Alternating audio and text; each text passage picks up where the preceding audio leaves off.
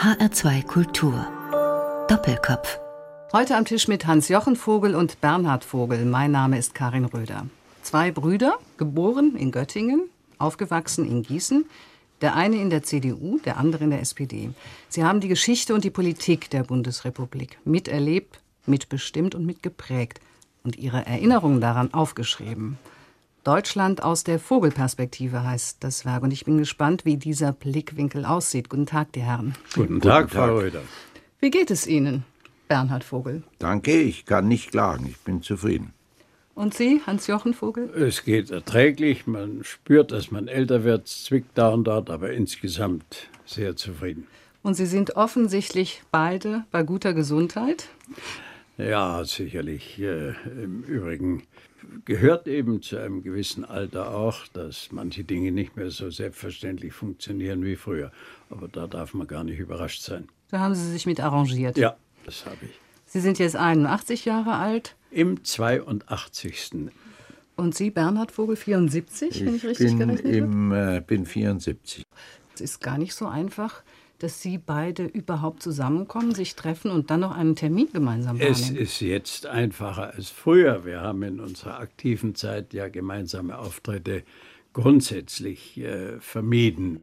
Aber seitdem wir beide im Ruhestand oder besser gesagt nicht mehr in aktiven politischen Funktionen sind, hat sich das geändert. Da treten wir nun auch gelegentlich gemeinsam in Erscheinung.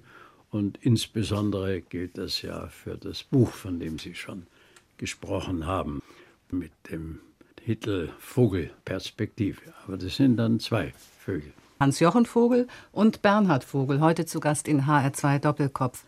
Wie war das denn, Bernhard Vogel, mit dem Bruder ein Buch zu schreiben? Ja, also nachdem die Idee geboren wurde und nachdem wir einigermaßen äh, klar hatten, welche Themen und welche Daten und welche Kapitel wir schreiben wollten, ist das eigentlich erfreulich zügig vorangegangen, obwohl ich nicht leugne, dass die drei Kapitel, die uns beide als Autor haben, es nicht so ganz einfach war, uns zu verständigen. Die Texte gingen einige Male hin und her und es wurden auch einige Gespräche darüber geführt, aber umso erfreulicher ist es, dass es zum Schluss tatsächlich gelungen ist. Das Ergebnis kann sich sehen lassen. 300 Seiten Deutschland aus der Vogelperspektive, die wichtigsten äh, politischen Stationen, politischen Persönlichkeiten der Bundesrepublik sind darin aufgeführt, aus zwei Perspektiven, aus der Vogelperspektive eben. Waren Sie sich denn da schnell einig, Hans-Jochen Vogel, wer was schreibt? Das war alles relativ unschwierig, abgesehen von der ganz komplizierten Frage, ob man Vogelperspektive in zwei Worten oder in einem Wort oder in einem Wort mit Bindestrich oder in einem Wort mit dieser modernen Form, dass man plötzlich mitten im Wort ein großes P schreibt. Ja, aber das war auch noch zu lösen. Da ging schon manchmal mit den Fakten etwas hin und her, bis da Klarheit war. Und äh, dann musste man schon deutlich machen, dass wir auch in diesen Grundfragen zwar eine weitgehende Übereinstimmung haben, aber doch die Beiträge, die die jeweiligen politischen Kräfte geleistet haben, ein bisschen unterschiedlich stehen, sehen. Ich könnte mir vorstellen, Sie haben sich Bernhard Vogel nach Ihrer aktiven politischen Zeit auch wieder ein bisschen angenähert. Als Brüder waren wir eigentlich immer in einem ganz normalen äh, familiären und freundschaftlichen Verhältnis. Richtig ist, dass man über die ein oder andere Erfahrung, über das ein oder andere Geschehnis jetzt ein bisschen distanzierter sich äußert und äh, nachdenkt. Da gab es auch eine Menge Recherchearbeit. Sowas hat man ja nicht alles im Kopf.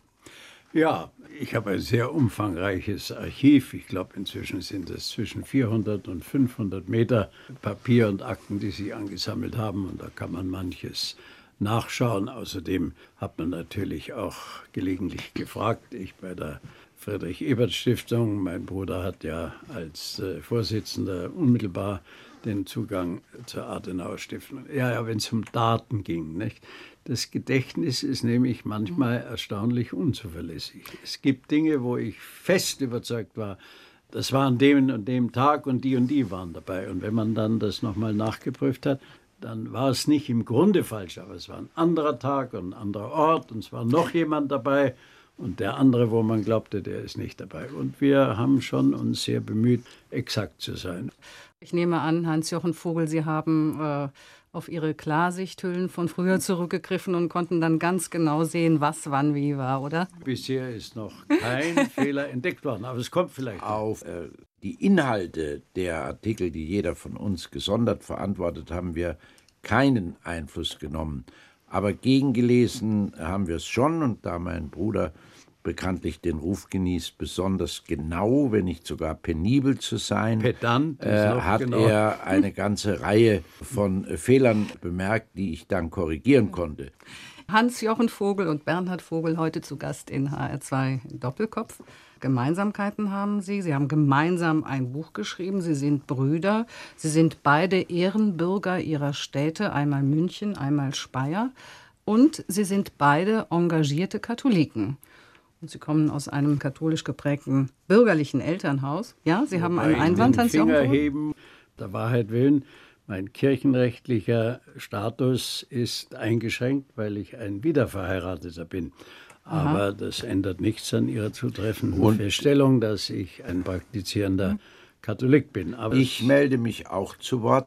Wir sind zwar im katholischen Geist erzogen worden, aber wir entstammen einer gemischt konfessionellen Familie. Da darf ich an etwas erinnern, was den Jüngeren wahrscheinlich ganz schwer verständlich ist, aber damals eben galt, äh, wenn eine Katholikin einen Protestanten heiraten wollte und wenn sie auf die kirchliche katholische Trauung Wert legte, dann musste der evangelische Partner unterschreiben, dass die Kinder im katholischen Glauben erzogen werden und dass er sich da in keiner Weise in störenden Sinne einbringt.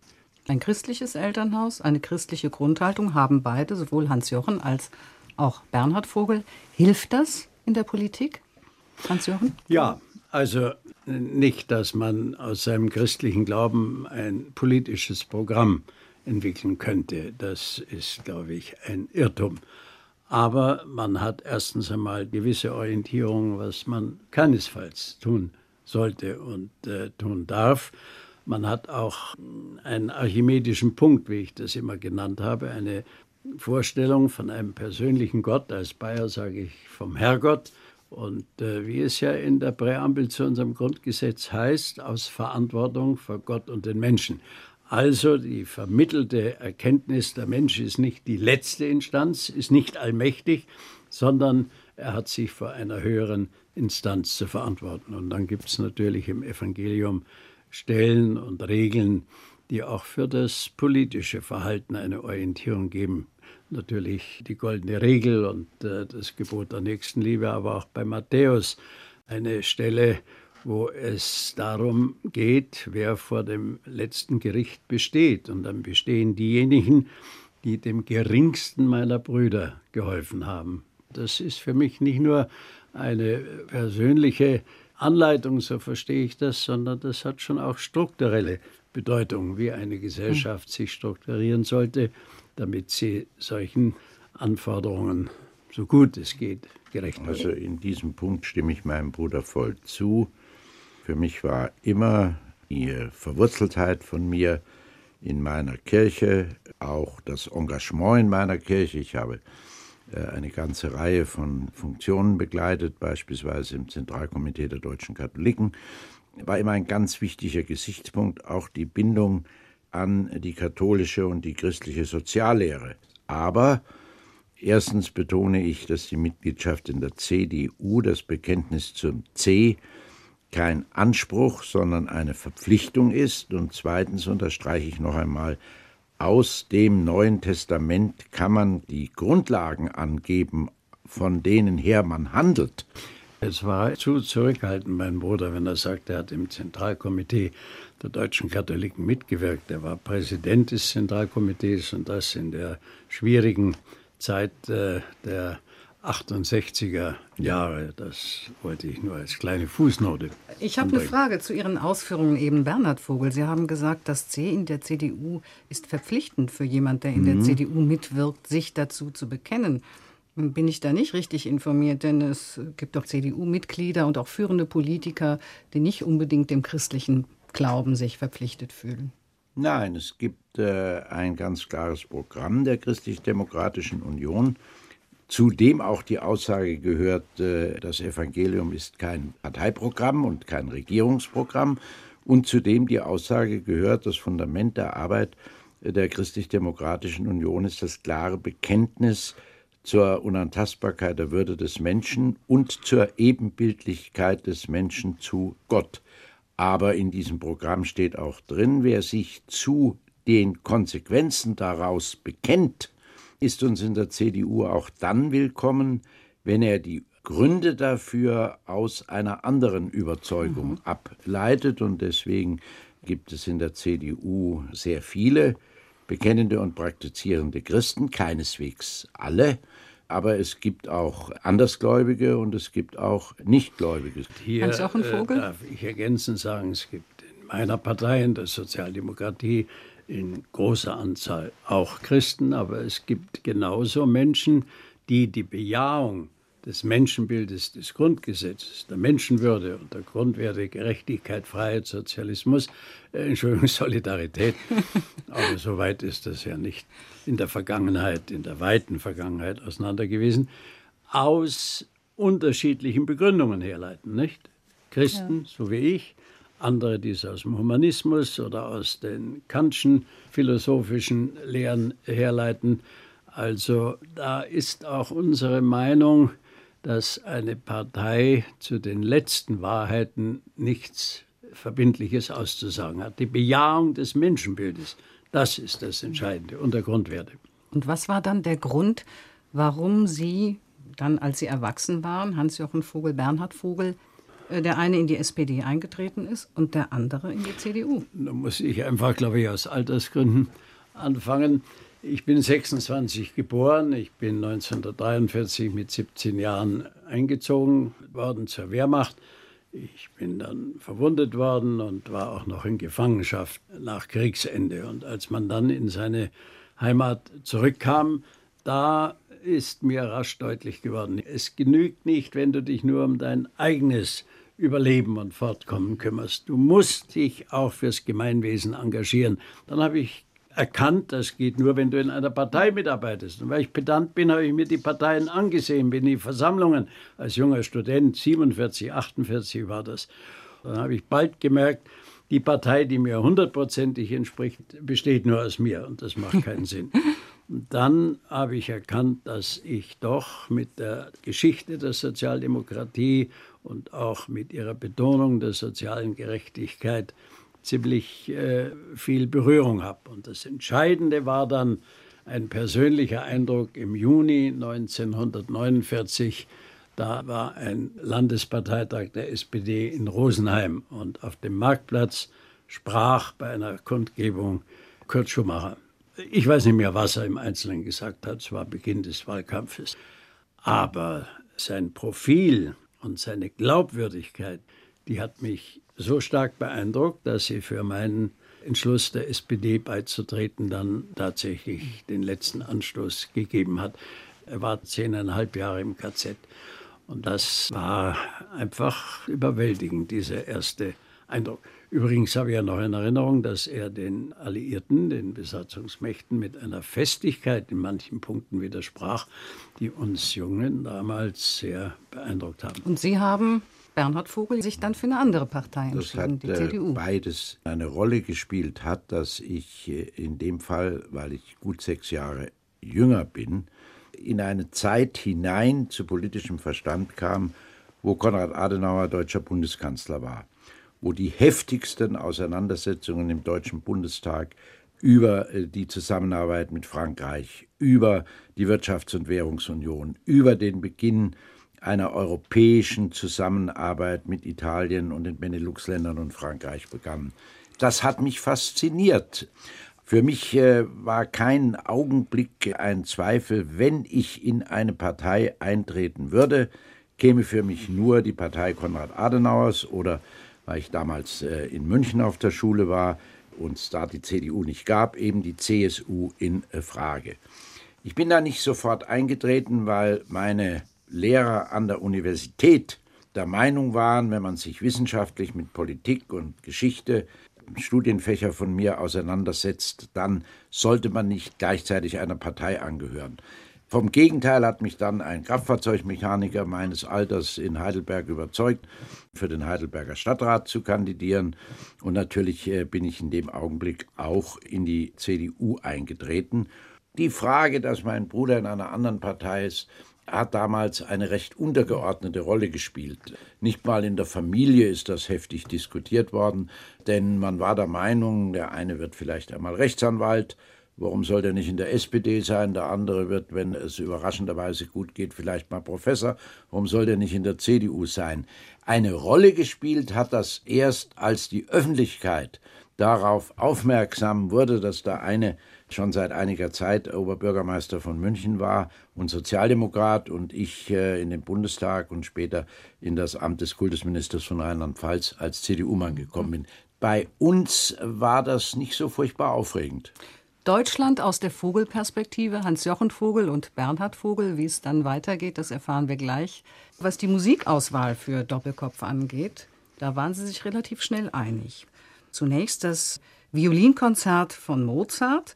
Die Interpretin durfte ich auswählen. Ich habe mich für Julia Fischer entschieden.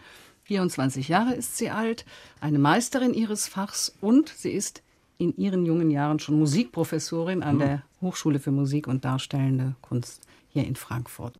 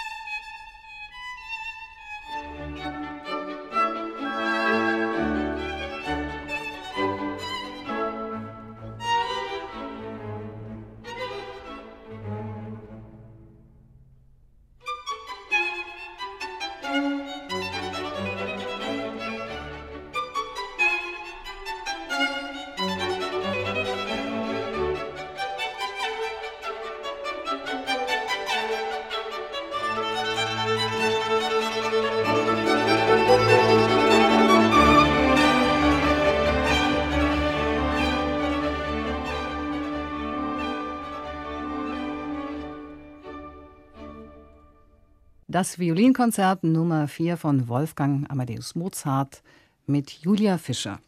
Die letzten Takte liegen jetzt noch unter unserem Gespräch. Hans-Jochen Vogel und Bernhard Vogel haben sich diese Musik gewünscht. Die Gäste im heutigen doppelten Doppelkopf, muss man ja schon sagen. Normalerweise haben wir ja immer nur einen Gast. Oh. Ja, Deutschland aus der Vogelperspektive heißt das Buch, das Sie gemeinsam geschrieben haben. Und äh, Sie beschreiben darin die wichtigsten politischen Ereignisse in der Bundesrepublik und Persönlichkeiten. Was war denn für Sie bisher eines der wichtigsten, Hans-Jochen Vogel? Also ein grundlegendes Ereignis war die Arbeit des Parlamentarischen Rates und das Grundgesetz, denn das ist die Struktur, die die Entwicklung der Bundesrepublik seitdem geprägt hat, wobei man immer auch mit Respekt das Bundesverfassungsgericht erwähnen muss. Dann waren zuvor wichtige Ereignisse die Währungsreform und äh, die von mir damals durchaus auch kritisch begleitete Westintegration und anschließend die dann von der anderen Seite kritisch begleitete Ostpolitik. Wichtig war selbstverständlich das Zustandekommen der deutschen Einheit. Wichtig, weil die Herausforderung bestanden wurde, war zuvor die Auseinandersetzung mit den Anschlägen der RAF. Das ist jetzt eine unvollständige Aufzählung, aber das ist das, was mir spontan auf Ihre Frage... Es gibt Frage ja auch die Möglichkeit nachzulesen. Einfallen würde. Ja, ja, sicher. Deutschland aus der Vogelperspektive heißt es. Bernhard Vogel, was halten Sie so für die prägendsten Ereignisse in der Bundesrepublik? Also ich würde vielleicht noch hinzufügen, Europa, ja. das Entstehen und dann hm. durch die Einführung des Euro in besonderer Weise nicht rückkehrbar machbare Entscheidung, die europäische Gemeinschaft zu schaffen. Ich glaube, das ist ebenfalls von ganz elementarer Bedeutung für unsere Zukunft. Ich kann nur sagen, ich habe selten einen Tag erlebt wie dann am 10. November, wo ich mit Willy Brandt und äh, Dietrich Stoppe, meinem Vorgänger als regierender Bürgermeister von Berlin, über den Übergang Invalidenstraße nach Ostberlin gefahren bin, die Tausenden von Menschen, die voller Freude einem entgegenkamen, Willy Brandt erkannten und nicht jubelten, sondern ihm einfach mit unglaublich freudigen Gesichtern gegrüßt und auch Dank gesagt haben. Ich würde es gerne sehen, dass diese Bilder und diese Erinnerung wieder etwas lebendiger würde. Wie sollte das geschehen? Naja, also zunächst einmal, indem man an diese Ereignisse erinnert und bei allem Verständnis dafür, dass unmittelbar nach dem Fall der Mauer das Bedürfnis bestand, alle Zeugnisse dieser unnatürlichen Absperrung äh, zu beseitigen. Äh, so wichtig ist es, dass man doch an einigen Stellen dieser viele hunderte Kilometer langen Grenze auch nachwachsenden Generationen noch ein Bild vermittelt von dem, was da war in Möttlerreuth zwischen Thüringen und Bayern, hm. ein Dorf, wo die Grenze, wo die Mauer durch die Hauptstraße ging. In Point Alpha, wo sich jahrzehntelang amerikanische und russische Truppen auf Augenhöhe gegenüberstanden. Das muss man nachfolgenden Generationen vermitteln. Also es zeigt sich, und das will das Buch ja auch ein bisschen, wer an die Zukunft denkt, braucht gewisse Kenntnis von der Vergangenheit. Nur Barbaren vernachlässigen ihre Geschichte. Ich will allerdings das ohne Vorwurf sagen, denn ich bekenne ganz offen, dass ich, als ich politisch zu denken begann, auch nicht alles wusste, was 50 Jahre zuvor in Deutschland geschehen war. Also soll man mit dem Urteil über junge Leute etwas vorsichtiger sein. Nur muss man allerdings auch bedenken, es sind eben in der Mitte des 20. Jahrhunderts Dinge geschehen, die so ungewöhnlich, so unalltäglich, so unvergleichlich waren, wie etwa äh, der schreckliche Mord an den Juden und die Konzentrationslager, dass man die so wenig vergessen darf, äh, wie andere Ereignisse, die tausend Jahre zurückliegen. Dafür sind wir, dafür ist unsere Generation verantwortlich. Sie beide, Hans-Jochen Vogel und Bernhard Vogel, Sie waren schon sehr jung, als Sie Verantwortung übernommen haben in der Politik. Sie, Hans-Jochen Vogel, waren mit 34 der jüngste Oberbürgermeister einer deutschen Stadt, nämlich München. Und Sie, äh, Bernhard Vogel, waren mit 35 bereits Kultusminister von Rheinland-Pfalz. 34 sogar. Oder mit 34 sogar. Ja. Woran liegt das? Das widerlegt nur die Behauptung, dass früher Jugendliche keine Chancen gehabt hätten. Ja. Das war äh, früher nicht anders wie jetzt. Äh, es gibt Chancen, aber man muss natürlich auch bereit sein, sich darauf einzulassen. Denn äh, gestatten Sie, dass ich bei der Gelegenheit auch mal sage, bei meinem Bruder kann ich das sicher sagen, aber auch bei mir möchte ich das vermuten, wir hätten ja auch in anderen Berufen vielleicht einigermaßen unser Auskommen verdienen können. Man muss auch bereit sein, sich auf ein solches Engagement mit allen Risiken, auch mit allen Freuden einzulassen. Das wird bei dir ähnlich gewesen sein, Bernd, dass bei mir in München es ältere Sozialdemokraten gab, die einen gewissen Mut hatten, den einen 33-Jährigen aufzufordern, dass er als Nachfolger eines 40 Jahre älteren Vorgängers Thomas Wimmer kandidieren soll dass er antritt gegen einen Gegenkandidaten, das war der Dr. Josef Müller, ältere kennen ihn noch mit dem Namen, Beinamen Ochsensepp, der auch schon über 60 war. Und äh, man darf nicht vergessen, Volkswahl gab es damals schon in Bayern.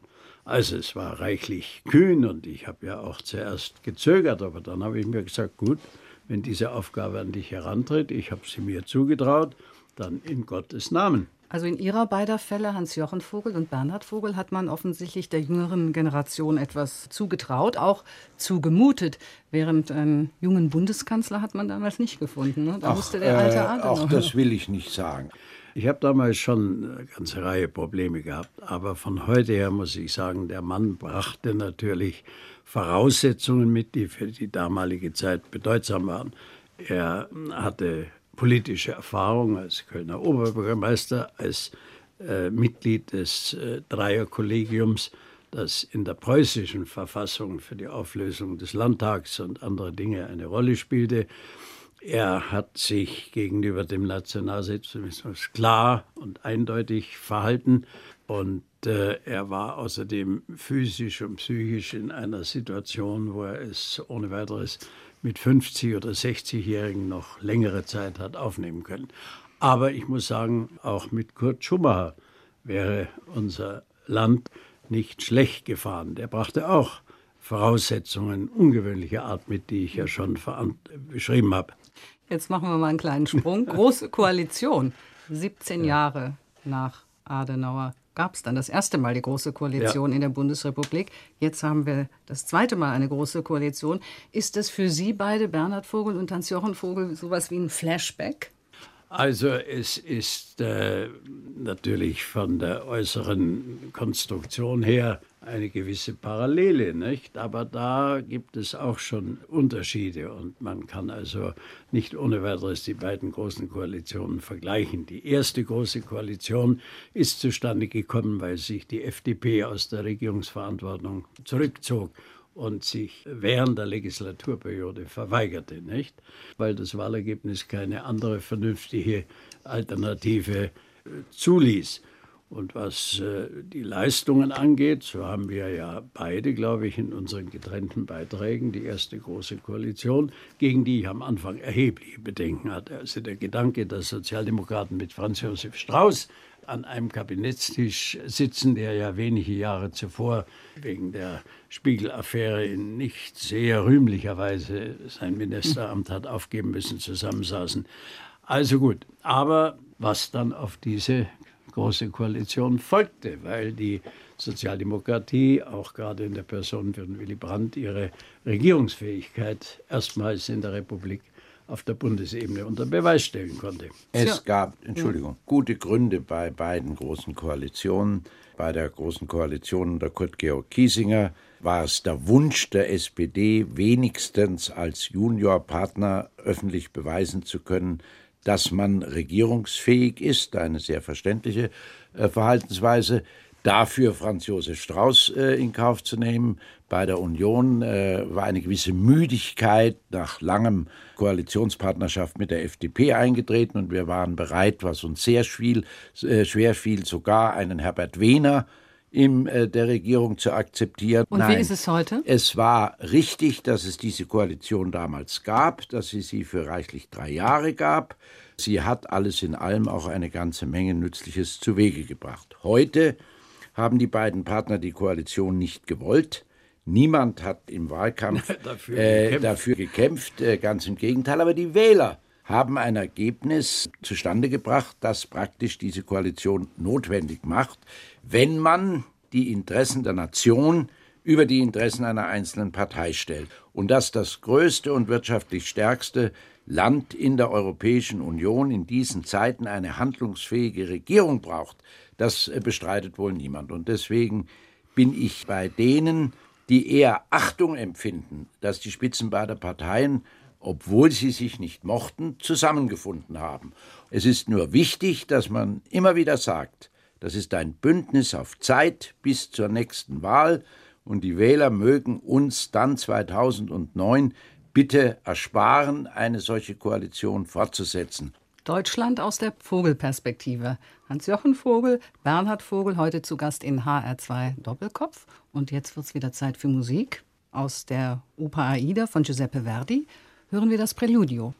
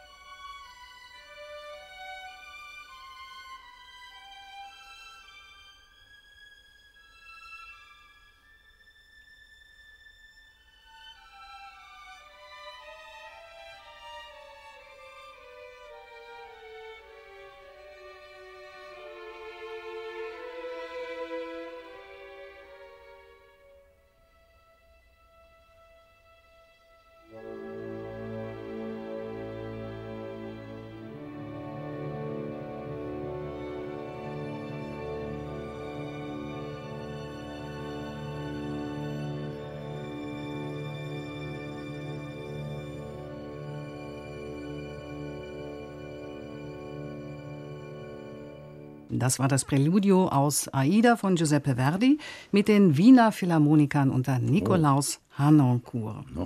So könnte es sich auch anhören, wenn Bernhard und Hans-Jochen Vogel bei einem Männerabend unter sich sind. Ein guter Wein vielleicht, ein Whisky, Zigarren, eine Partie Schach.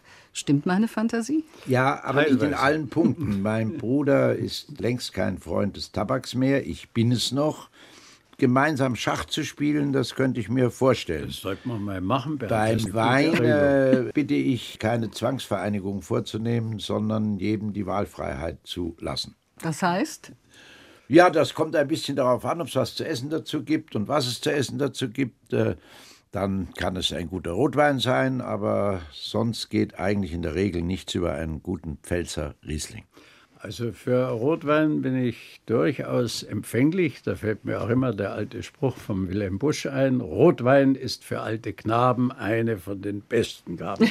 Und mit Vergnügen lese ich, dass auch Ärzte dieser Meinung zuneigen und sagen, dass das fürs Herz und so weiter gut sei. Natürlich über ein gutes bayerisches Bier ist auch nur Freundliches zu sagen. Also alles zu seiner Zeit. Also ich glaube, das ist wieder so ein Punkt, wo Sie beide sich weitestgehend äh, einig sind. Unter Respektierung der gegenseitigen Selbstbestimmung. Wie war das früher in der aktiven Politik? Haben Sie da, Bernhard, auch gerne mal einen Rat vom Bruder? Informell natürlich angenommen oder umgekehrt? Nein, äh, wir haben Wert darauf gelegt, nicht gemeinsam aufzutreten und auch äh, nicht den Eindruck zu erwecken, als ob wir uns in irgendwelchen Fragen abstimmten oder absprachen. Das hat es nie äh, gegeben. Was wir getan haben und was ich auch erfreulich finde, ist, dass wir uns von ganz besonders wichtigen Entscheidungen, vor es in der Zeitung zu lesen war, gegenseitig unterrichtet haben. Ich erinnere mich noch, dass mein Bruder mich angerufen hat 1983, als seine Partei beschloss, dass er als Kanzlerkandidat in die Bundestagswahl gehen sollte und ich beispielsweise habe ihn am 27. Januar 2000, nein, 1992 angerufen, als ich auf dem Weg von München nach Erfurt war und äh, zu erwarten war, dass ich möglicherweise zum Ministerpräsident von Thüringen gewählt würde. Das kann ich nur bestätigen. Es gab dann noch ein oder zweimal Situationen, wo wir uns gegenseitig einfach auch unsere Sympathie ausgesprochen haben. Und das war dann, wenn der eine oder der andere gerade ein weniger erfreuliches Erlebnis etwa in seinem eigenen Bereich hinter sich gebracht hat. Also ich erinnere mich noch im Jahr 88 hat übrigens Johannes Rau auch wir beide. Und, und, der Herr Genscher. Ja, ja, nein, ich war nur mit Johannes Rau zusammen in der NRW-Vertretung, haben wir dich angerufen nach diesem Parteitag. Und ich weiß, dass du mich auch nach einer dieser Wahlniederlagen ja. dann nicht um breite Erörterungen darüber zu führen, sondern einfach als Zeichen der Sympathie. Und Unterstützung tut dir dann doch gut. Gab es nicht trotzdem mal gerade in solchen Situationen auch das Gefühl, jetzt reicht es mir mit der Politik, jetzt will ich hinschmeißen? Bei mir gab es das einmal nach den innerparteilichen Auseinandersetzungen in München Ende der 60er, Anfang der 70er Jahre. Da war ich dicht dran aber da war es Willy Brandt, der mir gesagt hat, du würdest das sehr bald bedauern und würdest dich für einen Flüchtling halten. Und das hat mich dann überzeugt und ich habe die politische Arbeit erst als Landesvorsitzender in Bayern und dann nach der Bundestagswahl 1972 halt im Kabinett von Willy Brandt fortgesetzt. Und Sie, Bernhard Vogel? Also, äh, Frau Röder, es ist in der Tat richtig wenn man Wahlen äh, verliert oder nicht so gut abschneidet, wie man möchte, ist das nicht so schwer zu ertragen, auch nicht die Angriffe der konkurrierenden Parteien, als äh, die Auseinandersetzung in der eigenen Partei. Und da war der November 1988, als ich nicht wiedergewählt wurde zum Landesvorsitzenden der CDU in Rheinland-Pfalz, sicher ein solcher für mich sehr schwieriger Tag äh, und die Wunden sind nur sehr lange langsam äh, geheilt. Das ist sicher richtig. Aber wie Sie wissen, bin ich ja wenige Jahre später dann Ministerpräsident von Thüringen geworden. Das hat Sie dann wieder versöhnt? Nein, versöhnt hat Nein. mich das nicht. Äh, nur Sie sehen daraus, dass ich mich nicht aus der Politik zurückgezogen habe. Die Wahl in Thüringen sagt nichts über das Bubenstück in Rheinland-Pfalz. Also ich merke, da gibt es noch einen kleinen Stachel, der sitzt Nein, da tief. gibt es keinen Stachel, sondern da gibt es Narben, die selbstverständlich bleiben. Wunden heilen, aber Narben bleiben. Bleiben. Und die werden auch äh, bleiben und sollen auch bleiben. Bubenstück bleibt Bubenstück. Im Übrigen äh, darf ich da vielleicht noch eine Bemerkung einfügen. Es ist notwendig und gut, dass man zur rechten Zeit in der Politik auch mit einer Niederlage fertig werden muss. Ja? Wenn ich personelle Entscheidungen zu treffen hatte, habe ich auch immer gefragt, haben Sie auch schon eine Niederlage bewältigen müssen? Und es ist nicht gut, wenn die Niederlage dann eigentlich erst ganz spät und ganz am Ende kommt. Es gehört gerade auch zu einer Demokratie, dass man damit umgehen kann. Vielleicht gehört es auch zum Erfolg, auch mal eine Niederlage zu haben, oder? Man wird in seinen Beurteilungen, glaube ich, etwas äh, realitätsnäher und man wird auch davor gewarnt, sich selber zu überschätzen. Und wenn man da rechtzeitig eine Warnung bekommt, dann ist das nicht so schlecht, obwohl ich nicht schönreden will, dass das für mich gerade auch im Umfeld der Olympischen Spiele und so weiter schon eine ziemlich bittere Zeit gewesen ist. Das ist jetzt Vergangenheit. In politischen Ämtern sind Sie nicht mehr aktiv, obwohl beide, sowohl Hans-Jochen Vogel als auch Bernhard Vogel, noch in vielen anderen Ämtern gefragt, obwohl Sie ja auch die Pensionsgrenze beide weit überschritten haben. Bernhard Vogel ist 74 Jahre alt, Hans-Jochen Vogel 81 Jahre alt, aber sie gehören noch lange nicht zum alten Eisen. Aber Sie, Hans-Jochen Vogel, sind vor einem Jahr mit Ihrer Frau ins Altenheim gezogen. Warum? Ja, also das ist ja kein Lager für alte Eisen, ein Altenwohnheim. Nein, wir haben das sehr nüchtern besprochen. Meine Frau hatte mit ihrem Knie zunehmend Probleme. Wir wohnten im zweiten Stock eines sehr alten Hauses mit einer steilen Treppe. Es war auch kein Aufzug da. Und deswegen lag es nahe, aus dieser Wohnung anderswohin zu ziehen. Und dann haben wir gesagt, gut, solange wir noch einigermaßen im Besitze unserer Kräfte sind, gehen wir dorthin, denn in dem Alter muss man das schon auch bedenken. Dort wird man, wenn man wirklich pflegebedürftig wird oder sogar ganz bettlägerig, in der Wohnung, die man dort innehat, gepflegt. Und man hat dann eine Entscheidung getroffen, die auch die Kinder entlastet und die einem selbst äh, ein bisschen Sicherheit gibt. Und das bedeutet ja nicht, das muss ich mal klarstellen, dass ich meine ganzen sozialen Kontakte aufgegeben hätte. Nicht? Also es war eine richtige Entscheidung. Sie, Bernhard Vogel, leben in Speyer, soweit ich weiß, immer noch in Ihrer alten Wohnung, in Ihrem alten Haus. Haben Sie sich Gedanken darüber gemacht, wie es mal weitergehen könnte? Zunächst mal, äh, Pensionsgrenze ist die Grenze, von dann an man Anspruch auf eine Pension hat. Im Übrigen ist das für mich kein Grund, mein Engagement einzuschränken und ich bin äh, sehr gerne nach wie vor Vorsitzender der Konrad-Adenauer-Stiftung, also eines in der Tat äh, kräftefordernden Unternehmens und will das auch durchaus noch eine Weile bleiben. Was ich mal mit 80 mache, das will ich jetzt noch nicht festlegen. Nicht mal mein Bruder hat das schon mit 74 festgelegt. Aber äh, fragen Sie mich bitte in ein paar Jahren. Eine alten WG, wo Sie beide vielleicht dann zusammen, wäre das denkbar? Also, Nein, das glaube ich nicht, weil ich natürlich in dem Umfeld bleiben will, in dem ich lebe. Gemeinsame Weltreise vielleicht? ja, Bernd, Weiß nicht so ganz, ob ich äh, bin sehr viel und gerne gereist, habe sehr viel gesehen. Ich würde gern mal dorthin fahren, wo ich nicht hin muss, sondern gerne hin wollte. Und das wäre? Auch da gibt es äh, beispielsweise den Süden Frankreichs, kenne ich nicht und vieles andere. Also kleinere Reisen mache ich mit meiner Frau. Wir waren jetzt vor einigen Wochen in Malta, weil wir das schon seit Jahrzehnten vorhatten, eine Studienreise und haben dabei auch noch eine Menge Historisches gelernt. Lieber Bernd, wenn wir an eine gemeinsame Reise wirklich denken sollten, dann würde ich fast vorschlagen, dass wir eines Tages mal wieder nach Ravascletto fahren. Das ist ein ganz kleiner Ort im Friaul in Italien, weil mütterlicherseits unsere Vorfahren von dort stammen. Und das ist schon was ganz Sehr, Besonderes. sehr einverstanden, nur Weltreise ist es nicht. Nein, nein, nein. Also mit Weltreisen. Ich bin schon genug gereist in meinem Leben und du reist immer zu. Also, nee, lieber dahin. Trotzdem wünsche ich Ihnen beide, Hans-Jochen Vogel und Bernhard Vogel, eine gute Reise. Und wenn es keine Reise ist, dann eben ein gutes Leben, was auch immer da noch kommen mag. Vielen Dank für diese interessante und amüsante Stunde Deutschland aus der Vogelperspektive. Ein Musikwunsch steht noch aus. Eine kleine Nachtmusik von Wolfgang Amadeus Mozart. mit der Dresdner Staatskapelle unter Ottmar Suitner. Hans-Jochen Vogel und Bernhard Vogel waren meine Gäste in HR2. Vielen Dank. Vielen Dank. Ich danke. Mein Name ist Karin Röder.